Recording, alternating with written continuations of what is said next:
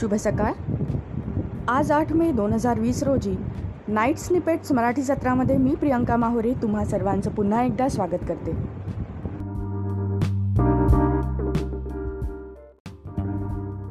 जागतिक घडामोडींपासून सुरुवात करू.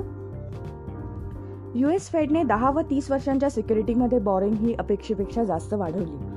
तसेच 20 वर्षांच्या बॉन्डमध्ये सुद्धा बॉरिंग प्लॅन वाढवला. यामुळे US 10-year yield 9 basis point वाढून 0.73 वर पोहोचले होते, पण मार्केट 17 अखेरीस ते परत 0.64 वर येऊन पोहोचले.